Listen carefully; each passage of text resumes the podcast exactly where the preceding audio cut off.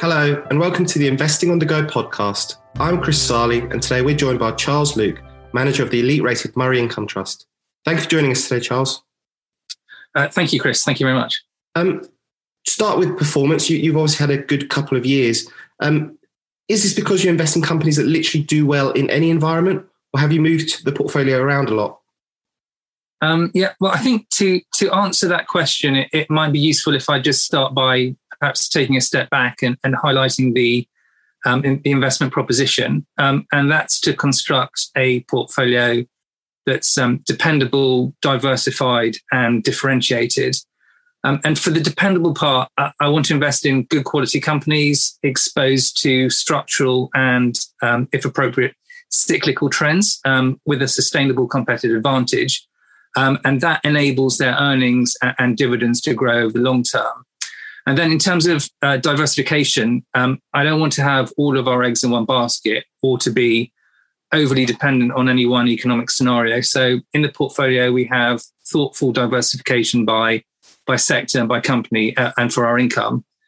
Um, and then as, as we're taking a long-term view, we, we haven't moved the portfolio around a lot, but as a function of a focus on those high quality, dependable companies and the diversification I just mentioned, we think the portfolio can do well in most scenarios and certainly over the long term, which has proven to be the case. Um, you also have quite a sort of high exposure to mid caps. Could you maybe talk us through what's the attraction of that specific sort of segment of the market? Yeah, so around 30 to 40% of the portfolio is typically invested in mid caps. Um, mid, mid cap area of the market I, I find fascinating because there is a, a really wide range of interesting businesses many with excellent growth potential and, and good quality characteristics.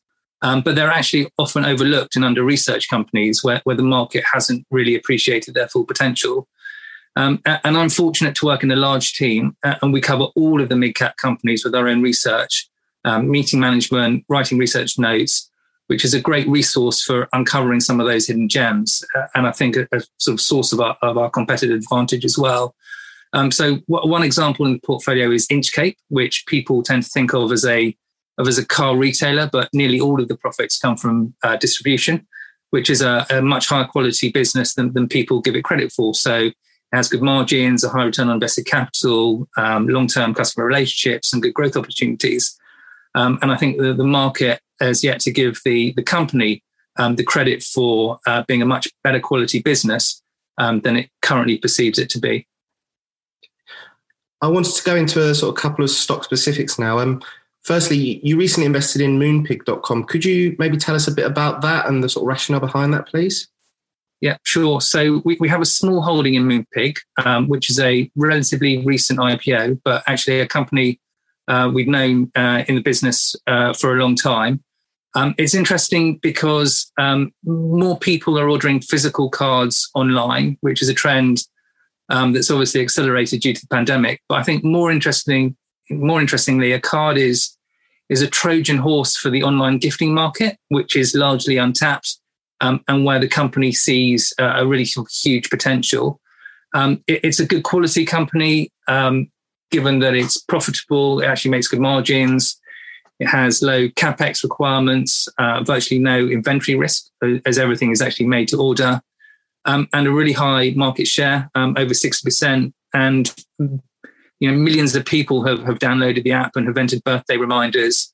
Um, and on top of that, they also have some very clever technology to, to optimize the sales process. So, um, and so although it doesn't actually pay a dividend, um, it may well do so in a couple of years' time. Um, and I think that demonstrates how we think about total return in the portfolio, companies that are capable of, of growing their earnings um, and their dividends um, over the long term, which uh, should lead to some very attractive total returns.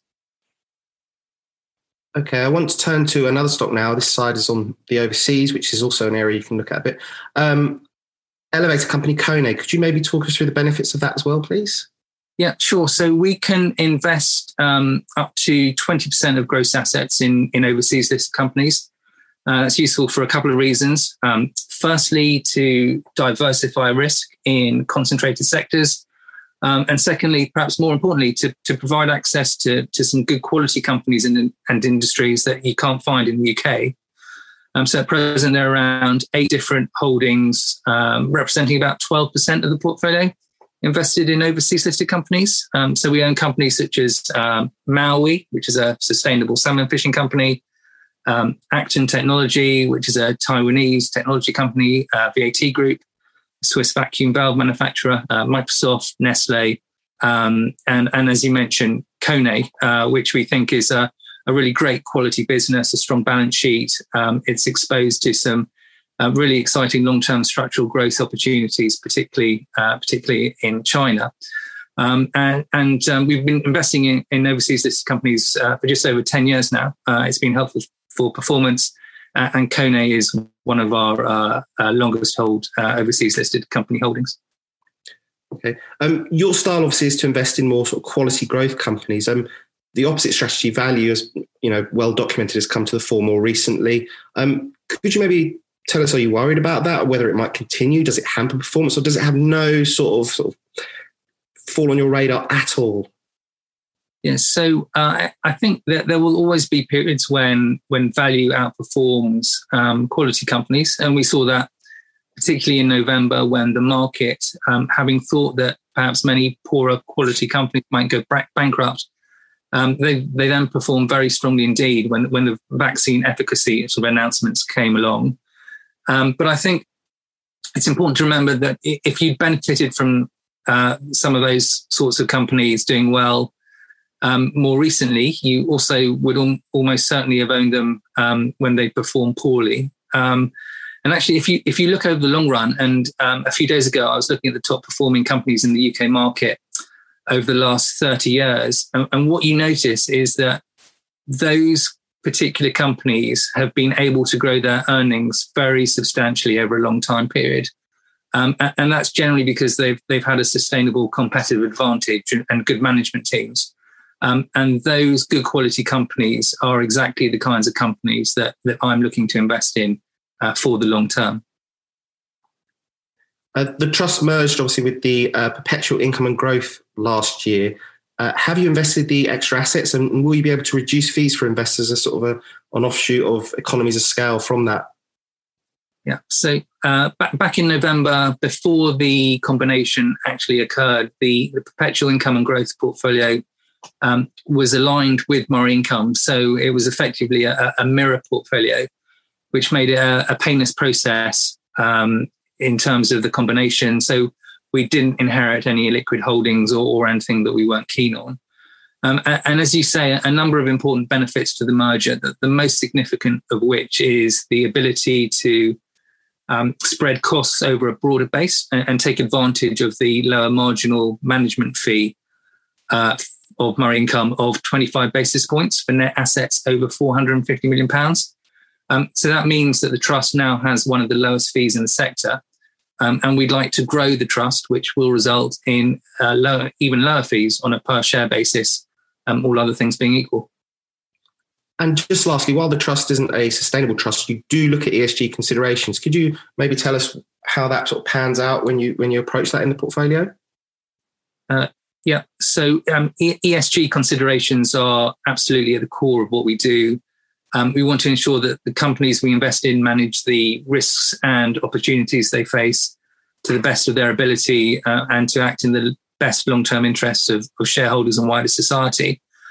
We have a three pronged approach to that. Um, firstly, when writing our research notes, ESG is at the heart of our thinking. Um, secondly, we have a team ESG specialist who helps with ongoing engagement with companies, which is a key part of our approach. Um, and then thirdly, we also have a large central ESG team with over 20 very experienced specialists who think about remuneration and policy statements and, and write thought pieces. Um, in the portfolio, we think very, very carefully about ESG consider- considerations. Um, and unlike many other income funds, uh, we don't own any tobacco companies and the overall portfolio is AA rated by MSCI. That's great, Charles. Thank you very much for joining us today. Thank you, Chris. Uh, thank you. Thank you very much. And if you'd like to learn more about the Murray Income Trust, please visit fundcalibre.com. And while you're there, remember to subscribe to the Investing on the Go podcast. Please remember, We've been discussing individual stocks to bring investing to life for you. It's not a recommendation to buy or sell. The fund may or may not still hold these stocks at your time of listening.